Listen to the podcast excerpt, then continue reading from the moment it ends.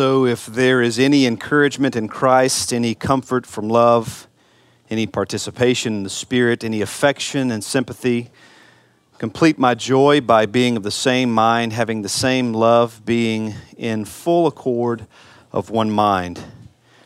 Do nothing from selfish ambition or conceit, but in humility count others more significant than yourself. Let each of you look not only to his own interest, but also to the interest of others. So, if you're trekking with us through the book of Philippians, whether you're listening online or here today, especially if you're if you're visiting with us, I want to just kind of give you some some insight as to where we've been, where we are. So we haven't been in the book of Philippians very long, but I would say probably the majority of scholars would say that the book of Philippians is a book of joy. There's others that say you find other threads woven through the fabric of the book, which I would agree with, but I think the main dominating theme is joy. So, what we're trying to do is expose the riches of joy in the depths of Christ. And that's what's fueling Paul as he's writing this letter is a deeply rooted joy in Christ a joy that transcends his current situation, a joy that transcends his circumstances, because that's what true joy does. True joy transcends hardship. It transcends persecution. It transcends death. It transcends, it transcends cancer. It transcends all these things. It doesn't necessarily mean you wear a smile on your face. It doesn't necessarily mean you feel like skipping down the road and hugging everybody you run into. But it does mean that there's something there that gives you hope that is born out of something not of yourself, namely the gospel. And so this is from the place that Paul is writing. This is his disposition from which he writes. So today I have two objectives for you. First is to see that seeking the interest of others over your own interest requires a modicum of humility to see also, objective number two, is to see the relationship between humility and considering others more significant than yourself. So, first of all, to understand that in order to get to this goal that Paul is setting before us, in order to get there, which is in keeping with walking in a manner worthy of the gospel, living life in a manner worthy of the gospel. Now, this is just outside of the context of hardship, outside of the context of persecution. Two weeks ago, when I taught, we dealt with what it was to live a life in a manner worthy of the gospel in the context of hardship. And now Paul moves out of this, but it's a continuation of what it looks like to be a Christ follower. It's a continuation of what it looks like to live a life in a manner worthy of the gospel. So, my objective again today is for us to see and try to understand this relationship, the correlation between humility and seeking the interest of others. And it's interesting, in order to get there, Paul kind of presents it in stages. And it makes it, I think, a little more palatable for us as we're seeing how these things unfold. I mean, I like instruction manuals. You know, uh, there are times where I go into typical guy mode where I'm like, I don't need instructions, but that usually ends up badly for me and badly for my marriage. So I like instruction books. I'm like, okay, if I go wrong here, I still get blamed for not interpreting it right or not reading it right, and that's okay. At least I've, I've made a, a conscious effort to follow instructions. Um, but I like those because it helps to somewhat ensure that maybe I'm less likely to veer away from where I'm supposed to go. And I think Paul's doing that for us here. Again, he's saying, here's the goal. The goal is ultimately to imitate Christ.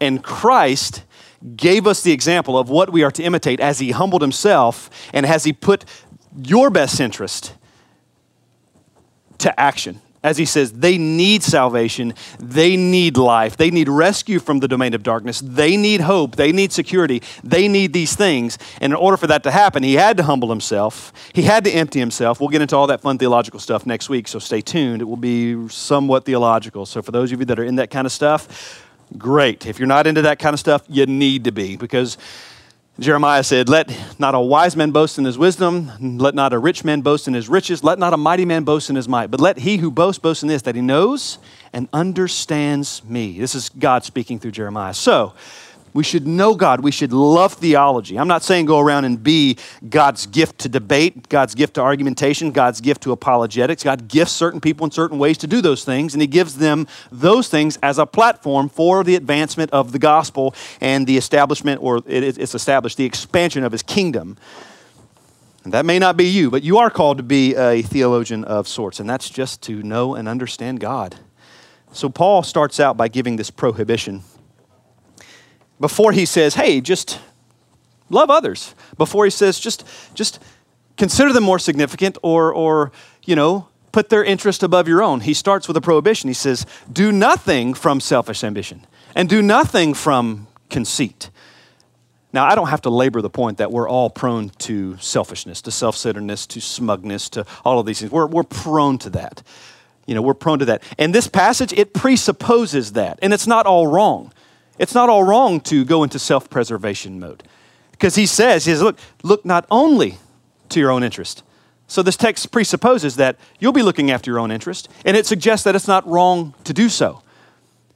But don't just look after your own interest, but also look after the interest of others. But before you get there, he gives this prohibition of, he says, do nothing from selfish ambition and do nothing from conceit. To do something from selfish ambition is to do something in order to get something in return.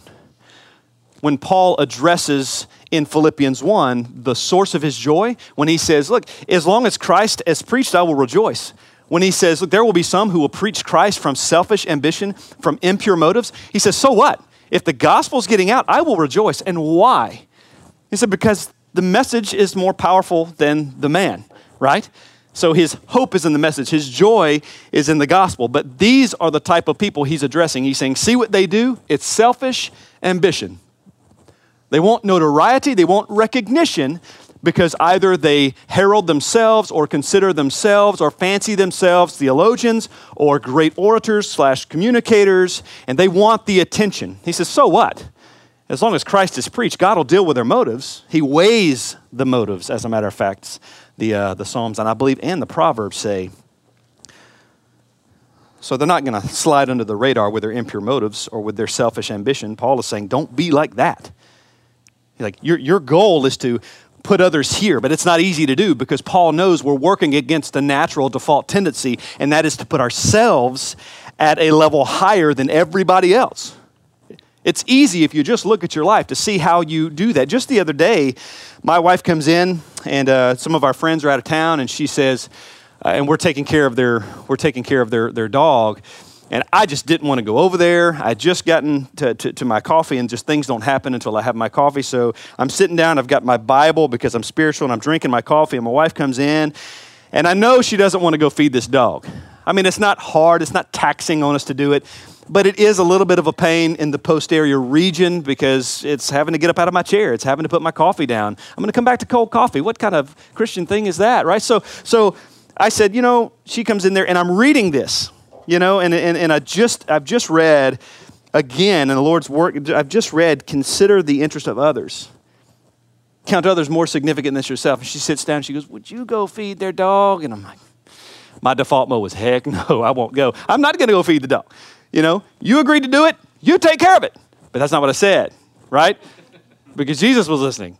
And he said, Consider the interest of others more significant than yourself. Now, is the meaning of this text much broader than that? Absolutely. But in that moment, in that moment, I have to be careful what I say about my wife because my mother-in-law is in the in the audience. Okay, so just just realize that. So close your ears, Mimi. So so I said, you know what? Yes, I will do it. So I'm battling that, and then another scripture pops in my brain: do everything without grumbling or complaining. I'm like, gummit, you know, I'm I'm really fighting this. I'm like, okay, I will go. I will consider your interest more more than my own because my interest is to stay in my chair. My interest is to not go outside where it's getting hot. I don't want to do those things. I don't want to go and watch this dog who takes forever to use the bathroom. It's like, oh, I'm just watching, you know. So I go out there in my pajamas because I'm not about to get dressed up for a dog. And I wait 17 hours for the dog to do his business, and then I come back home to cold coffee. And, uh, that was that was my morning. So, and I can't pat myself on the back because there again we enter into selfish ambition. Hey, look what I did, Lord. Oh, I've got this crown. I'm ready to lay at your feet. And the Lord reminds me, well, you're polishing it because you plan on wearing it, not giving it to me. And that's kind of what happened to me during that uh, during that morning. That's the idea with selfish ambition. That is a default mode of all of us. We're all guilty of those things. But he doesn't just say selfish ambition. He says, if you want to get to this place where you can consider others more significant than yourself and where you can put others' interest above your own, he said, you have to not just do things without selfishness, but also without conceit or without arrogance. self importance, smugness, or superiority. If you think about arrogance in light of the gospel, you have to think about the absurdity of our own arrogance. How foolish is it for us to think more of ourselves when we have nothing to do with any goodness that's in us at all? So the idea of arrogance is so incredibly offensive to God. And one of the reasons he addresses this issue in, in, his, in his scriptures is because it is such an offense to the gospel and to the atonement of Christ, who purchased you who gave you his goodness, his righteousness, who controls, dictates, who governs, who sovereignly superintends every thought that you have. I'm not saying he causes you to think bad thoughts, but he's making the synapses and the neurons and the prefrontal cortex and the, all of the things that are happening in your brain to make things happen right. I watched some doctor shows the other day, so I remember some terms. I can impress you with more if you'd like. But all of these things happen, and God's directing and controlling all of these things. Not that man is without some kind of conscious decision or with, that man is without without some kind of uh, uh, uh, responsibility. I'm not, I'm not suggesting that, but I am absolutely suggesting that God is controlling all things, yet without sin. So he says, don't be conceited. It's absurd. Doing something with conceit doesn't suggest that you have something to offer. I'm not saying that if you feel like God has gifted you with something to offer for the edification of the body, I'm not saying that's conceit. Because there are those who will take this text and say, Well, I think God has given me the gift to, to teach. But I dare not say that I can teach because that would be arrogant. No, that's not what it's saying. Would that be conceit, conceited of me to say, I think God has gifted me in music, so I want to present myself and say, I, am willing to, to, to serve the body in this way? No, that's not what it's saying. Listen, this is not saying or not suggesting that you have something to offer. And you're, it, it is suggesting that you, in and of yourself, excluding any outside agent, consider yourself to have something to offer. See, there's a difference. One recognizing God, one recognizes that God has done this in me, and God intends me to use this as a platform for His glory, for kingdom, uh, for, for gospel advancement, for kingdom expansion. And one says, Hey, I've really worked hard. I've picked myself up from my bootstraps. I fought this. I did this. I secured this. I earned this. And therefore, I'm ready to use it. Just plug me in. No, that's conceit. And that's what He warns against. He says, if you want to really love the body well, you must first, first eradicate selfish ambition and conceit in your life because it is absurd. Listen, we all have gifts. We all have different proclivities and propensities, acumens, different abilities, right?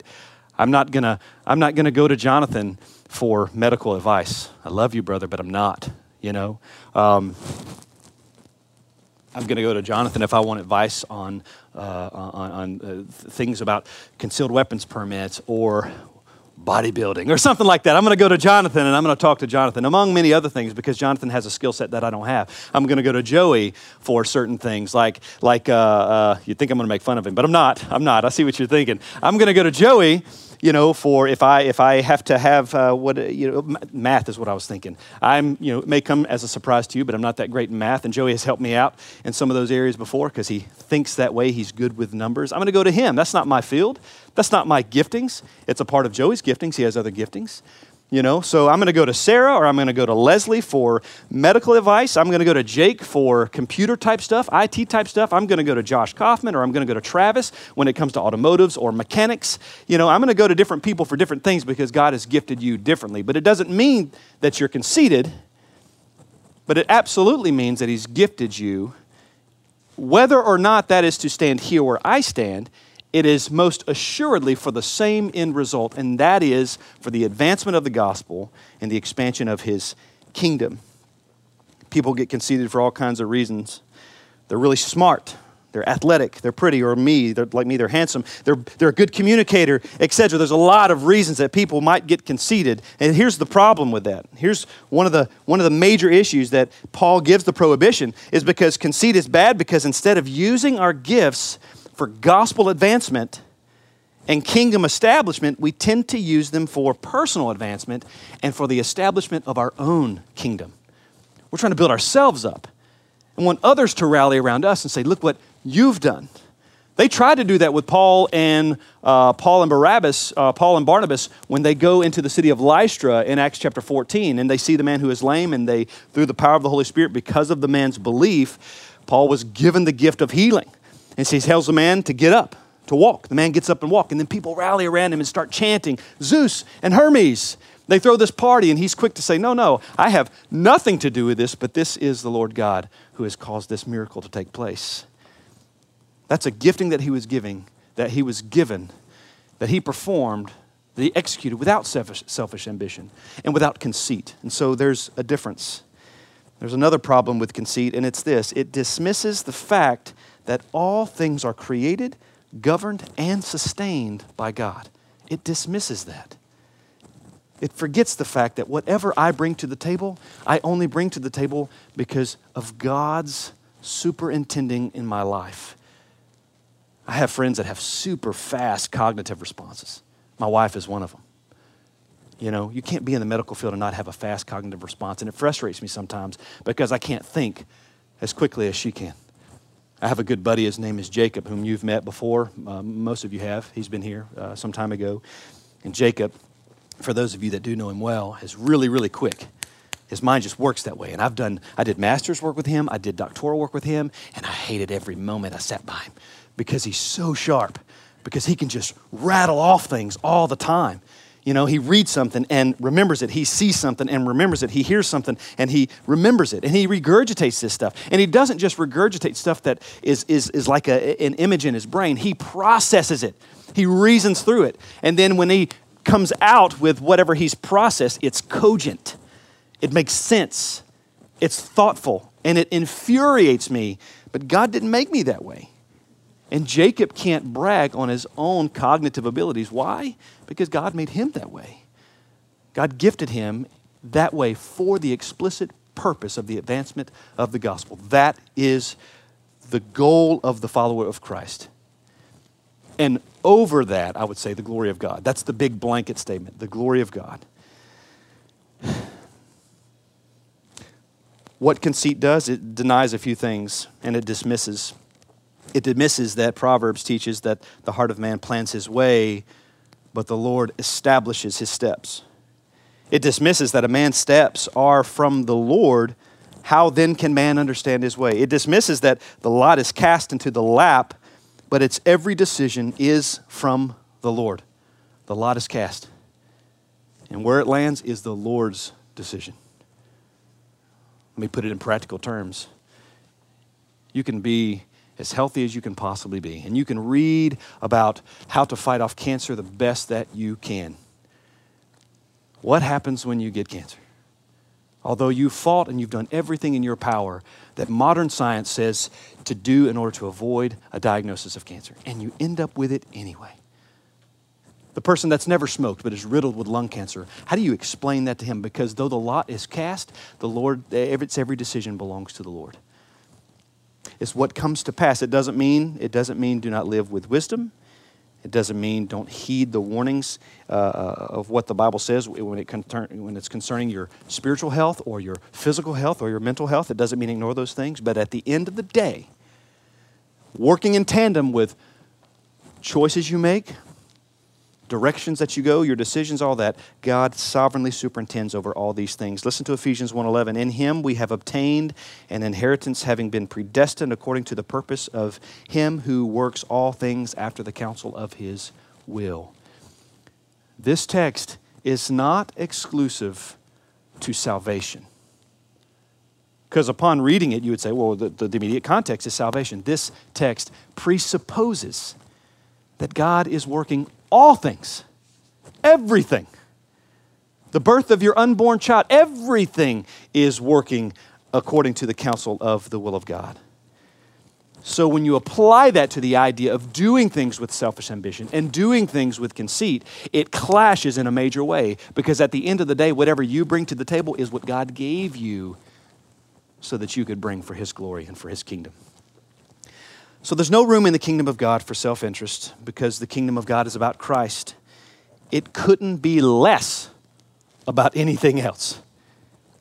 Christ is the hero, He's the center of the universe, and not you and not me. So, if we can, through grace, if we can eliminate our natural tendency towards self centeredness and instead apply humility, we can move towards successfully seeking the interest of others.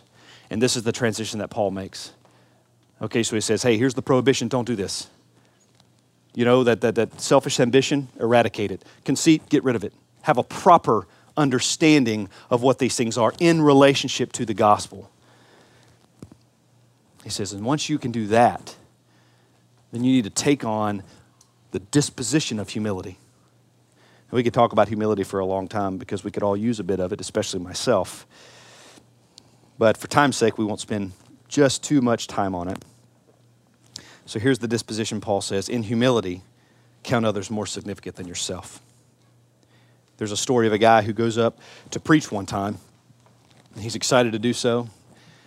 Probably, I mean, I, I don't know if the story is true. I've heard this story uh, from a couple of times, uh, from a couple of sources. But whether it's true or not, the, the, the, the teaching, the moral, still rings true. So this guy goes up and it was told to me that it was a true story. So whatever. This guy is getting ready to preach. He's pretty excited. He thinks he's kind of the cat's pajamas when it comes to preaching. So he stands up there.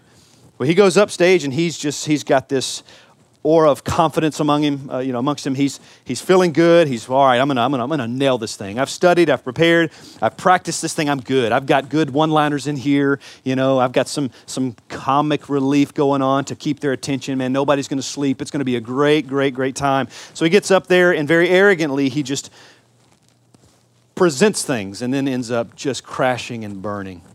I mean, he can't get through stuff. He can't articulate his thought. And I know exactly how this guy feels. Believe me, it's awful. Cold sweats. You're feeling awful. It's like I'm going to go throw up or somebody shoot me. Bad things are happening because you just want to get done. And this is what's happening to this guy.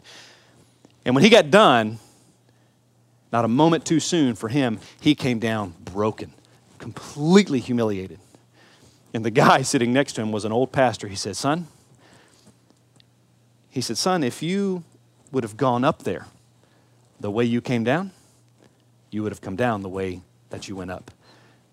In other words, he said, if you would have went up there with humility, with grace, with poise, knowing that you offer nothing to these people, but it's Christ, it's an outside agent that offers everything, then you would come down with confidence in glorifying Jesus in your efforts to give men what they most need, and that's the Word of God. Humility is the vehicle that drives our interests away, our interest in ourselves, away. From, I'm sorry, humility is the vehicle that drives our interest away from ourselves and towards others. It's interesting because Paul uses the humility of Christ as the example for our humility. We'll get into this next week, but just he's, he's about to go into this. He's setting it up. I mean, Paul's a brilliant orator. He's very strategic, and ultimately, it's the Holy Spirit that's really strategic, right? And Paul's about to write and say, listen, have this mind in yourself. You be humble. Don't be selfish. Don't be conceited, but be humble, considering others more significant than yourself. Have this mind, which was in Christ Jesus, who humbled himself, putting on the form of becoming a man, putting on the becoming a slave or becoming a servant Jesus came and he emptied himself. More into that later. But he emptied himself. He left glory, emptied himself, I would say, of the exercise, not totally, but the exercise of his divine attributes. Didn't empty himself of his deity, but he emptied himself. The ultimate act of humility. He who had nothing in the world to be humble about humbled himself as the example for us that we might humble ourselves in order to put others' interest above our own. This is fascinating because Jesus had zero reason to be humble. I mean, think about it. He never sinned, He's eternal, He's eternally perfect. He's perfectly just, perfectly gracious, perfectly loving. These are things we can't identify with. He responds appropriately and perfectly in all situations. There's no lag time between seeing a problem and him providing a solution. He doesn't have to, it's not like he, he's, he, they don't think of him as a problem solver like us. We have to think through and rationalize and analyze. He immediately knows the best option for the best possible outcome. You and I are not like Christ, are we? We have every reason to be humble. And I'll give you some examples. I've heard some of you sing. I've heard some of you sing. I've seen some of you take a stab at athleticism. I happen to know that there are some of you that may or may not know the difference between a hammer and a nail.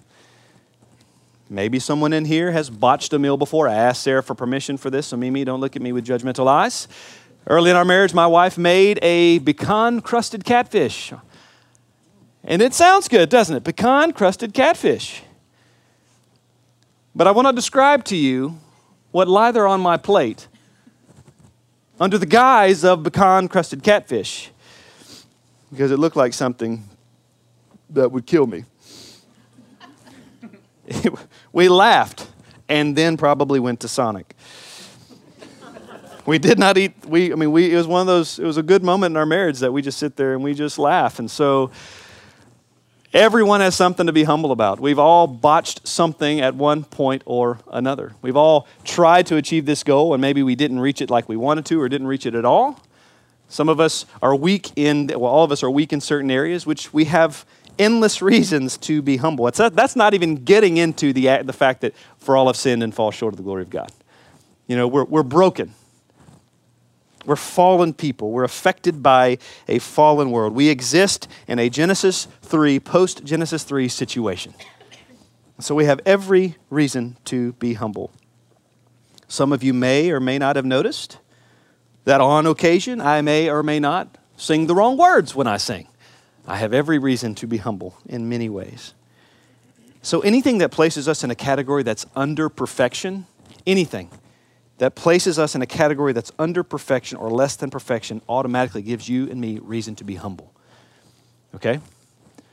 So, now if I were to ask, does anyone feel they have a reason to be humble, and you raise your hand, I would then point to that being your number one reason for humility because you are a liar.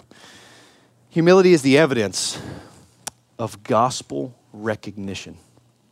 It's the evidence of gospel recognition. Here's what I mean by that Christians who practice humility do so out of the knowledge or the acknowledgement that Jesus gave to us what he did or what we did not earn at a price he did not owe. It's the full recognition of that. Humility is intrinsically connected to the gospel in that way because it recognizes that the gospel swooped in and rescued me when I didn't even want rescuing, to be quite frank. The gospel says that you were broken, unlovable, undesirable, and utterly wicked. But in love, God poured out his wrath on his son for his glory and for your salvation. I don't know if you were that kid ever in the backyard when you were about to play wiffle ball or football or kickball or something like that. Maybe it was tag. And maybe you were the kid that wasn't as fast as the other kids, or maybe you were the kid that really couldn't hit a ball or couldn't throw very well. Maybe that was you. So kids like that stand in a line just hoping to be picked, and everybody's picked but them, right? Because they don't offer anything to the team. There's nothing they have of value that can really add value to the team. And that's the idea of being the team captain. I get to pick people for my team that are going to offer the most value to my team, so increase value. But on occasion, I don't know if you've experienced this, if not, it's been a sad life for you. But on occasion, that kid gets picked, and he gets picked over the kid that's bigger, the kid that's stronger, the kid that's faster, the kid that has more skill. And that kid gets picked not because, not because, and this is probably a rare situation, not because he adds value, but because the team has the capabilities to offer value to him. And they invest in him, and then there's value that comes out of that.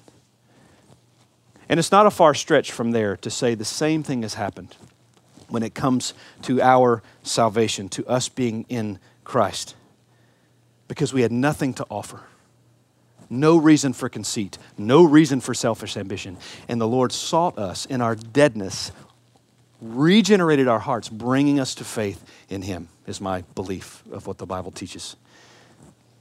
I think part of the evidence is in John 1 12 through 13. But to all who did receive Him, who believed in His name, He gave the right to become children of God. So, a salvific context. We're talking about salvation here, not natural birth. We're talking salvific context. He says he gave the right to become children of God who were born not of blood, nor of the will of the flesh, nor of the will of man, but of God. What is he saying here? He's saying it's not because you wanted salvation. It's not because you earn salvation or that uh, you, it was owed to you, but out of the sheer grace, providence, and the will of God. When you were the one who offered zero value to that team, he says, I want you, and I will give you value. I will make you into something you are not, but it demands an outside agent. There was nothing attractive or desirable about us that would make God want us. Also, there was nothing in us that would desire God, but God still initiated the necessary change within us to make Himself knowable. Humility grants us the ability to see others as more significant than ourselves. It grants us, and I use I chose that term very intentionally. Rather than it gives us, it, it grants us. I think of something being granted to you, it's, it's more of a gift. Or I could even say it's Humility gifts us with the ability to see others as more significant than ourselves. Gospel centered humility is a disposition in which the believer knows his value is rooted in Christ. Considering others is not often that easy. Understanding this might not be super easy, considering others more significant than ourselves. One theologian says the point of this, because he wrestled with this, and he and in his wrestling he said, I don't understand how this works because my he, he, was, he was talking about his sister, and he said, my, my sister, who is great at tennis, much, much better than I am, I can, I can obviously esteem her as having more worth and as more significant. But I'm better in math, is what he said. I'm better in algebra specifically. He said, How can I esteem her as being better than me when I'm clearly better than her? And this was the point he made from that, which was so helpful to me. He said, The point of esteeming others is not to esteem them for what they are, but what you count them to be. That's what it means to humble yourself in such a way to count others as more significant. It's not by actually what they bring to the table, but it's the worth that you assign to them, which is directly related to the worth that Christ has assigned to them through himself, through the gospel. So, what are some of the marks of humility? I'll just read a few. The humble person regularly has opportunity to boast in himself or herself but rarely indulges in such an opportunity. The humble person labors to be near Christ, but weeps at the distance that's between he and the Savior. The humble person will sin less and less, but will grieve more and more because he's a sinner. Tim Challies said the humble person will complain more about the condition of his heart than the realities of his circumstances. And a humble person is content with obscurity when others crave prominence. That's, that's the marks of humility. Humility is the disposition from which the pursuit of others' interest is born. So finally, listen to what Paul says. He says, Do nothing from selfish ambition or conceit, but in humility count others more significant than yourselves. Let each of you not look only to his own interest, but also to the interest of others looking to the interest of others. So, a few questions. Does your work ethic, does your work conduct, does it prove that you have your colleagues' best interest or your company's or your boss's best interest in mind? Zaxby's? Does your work, Dennis, at Zaxby's prove that you're putting the interest of the company in mind through your work ethic and through your attempt to glorify God in your ethic? What about when your kid wants you to watch a cartwheel they've been working on that looks more like them trying to walk on their hands during a violent earthquake? What about that time? What about that time? I've been there just the other day. Daddy, watch me on the trampoline. I'm like, I've seen you bounce 17,000 times, and I don't want to. I don't want to feed the dog. I don't want to watch you jump on the trampoline. I don't care that you're flipping over the gymnastic bar. Who can't do that, Marley? You know, I don't care. This is just me being real.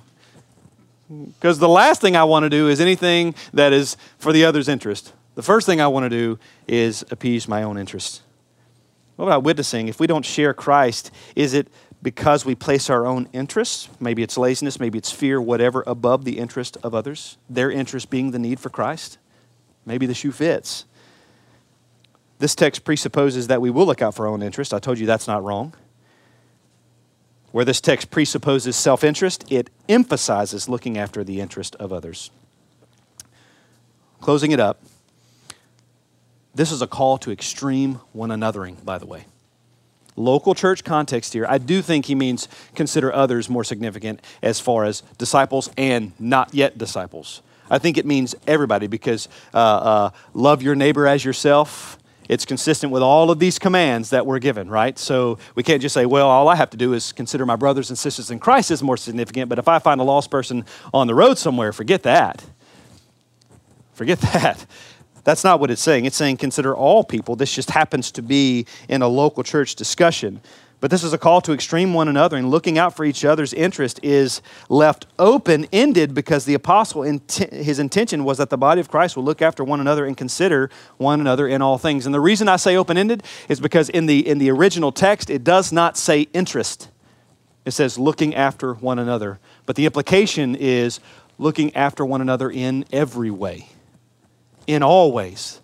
It's an extreme call to one another. It's saying you are to be so invested in one another's life, and yes, in each other's business, so that you can properly look after the interest of others. No one in their right mind would say to a dad or a mom who's got a teenage kid or even a college kid saying, Well, how are you doing with your finances? How are you doing in this relationship? No one would look at them and judge them. Well, they might, but no one in their right mind would say, Oh my goodness, how could you do that? And you probably wouldn't because that's a family. But what if I came to somebody I didn't even know and said, Well, how are you doing with your finances? That wouldn't go so well. It's none of your business. What if I come to one of you? How are you doing with your finances? There's a problem if you come to me and you say, That's none of your business. It is my business. It's your business. And we don't like to hear that we don't like to hear that because we're okay with this idea of body life and one anothering as long as it doesn't cross into my self interests. Well, my self interest is keeping this a secret. and so I'm going to push everybody out far enough to where they can't get here. Yeah, they can see that I've got some issues here, but once they get past this line, that's where the rubber really meets the road. You have no business and no right to put up parameters. You gave up parameters when you became a follower of Jesus, whether you realize it or not. Let me say some things that are strong and maybe hard, and you might not like it, but that's how it is. If you don't want people to know your business, that is arrogant, that is ignorant, and that is sinful. And it displays a gross misunderstanding of what it means to be a part of the body of Christ. Now, there are busybodies and there are nosy people, and that's wrong. That's selfish ambition. That is, maybe I want to know some dirt on you so that I don't look so bad. And that's wrong. But to say, you know what? I'm a part of this body globally, universally, locally. I'm a part of this, but I only want to be so much a part. I only, be, I only want to be accountable to so much. That's error in your thinking. It just is. There's such joy in being a part of a body that is, that is so connected that they really, truly without selfish ambition, without conceit, without gossip, without slander, but really wants to see the self interest of others met. The interest of others met, sorry. So, this is a call to extreme uh, one anothering, and it's a call for ecclesiological uniformity with Christ. What I mean by that, it's a call for the church to imitate Jesus. Christ humbled himself, poured himself out unto death, death on a cross, to save sinners, but not just that, but to also to be the example of what it looks like to humble oneself and exalt another, to lift another up. It was your best interest that Christ would die. It is for your best interest that Christ died. A healthy church doesn't just have unity, but a healthy church esteems one another as more important than themselves. If you want to maintain humility, church, maintain a steady diet of the gospel because the gospel is the quintessential reminder that you are nothing apart from Jesus. John 5. Make daily decisions to choose others and their interest over you and your own. This is what it is to walk in a manner worthy of the gospel.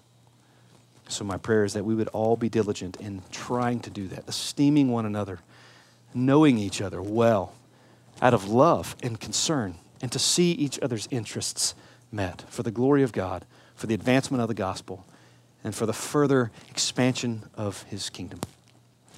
Let's pray and we'll be dismissed. Father, my prayer right now is that these things that we've talked through would not land lightly. Our Lord would land and then root themselves in our minds. And through that, that our minds might be transformed, that our minds might be renewed, and that we might think rightly on the gospel and how it affects all of these things. Lord, this is not a false humility, but I know that probably of the people in the room, some of these things are aimed at me more so than others. It's just how I feel. And I thank you. I thank you for the for humbling me in some of these areas. I ask that you would humble me in other areas that I need it desperately. I ask that you would humble my brothers in here my sisters in here. I ask that you would give us a vulnerability with one another that is born out of humility as well. Lord, I pray that you would give us just eyes to see the reality of our fallenness and our need for the body of Christ, for this extreme version of one another. And Lord, I pray that you would show us that. I want that. I desire that for this church. Austin desires that for this church. Unify me in Austin as we lead. Make us sensitive to the needs represented in our body, this family that you've given us. And let us consider their interest always above our own. And let us consider them more significant than ourselves. And let those that we rub shoulders with that are not in Christ, let us consider them as more significant. All rooted in the gospel and the reality of the gospel. In Jesus' name we pray. Amen.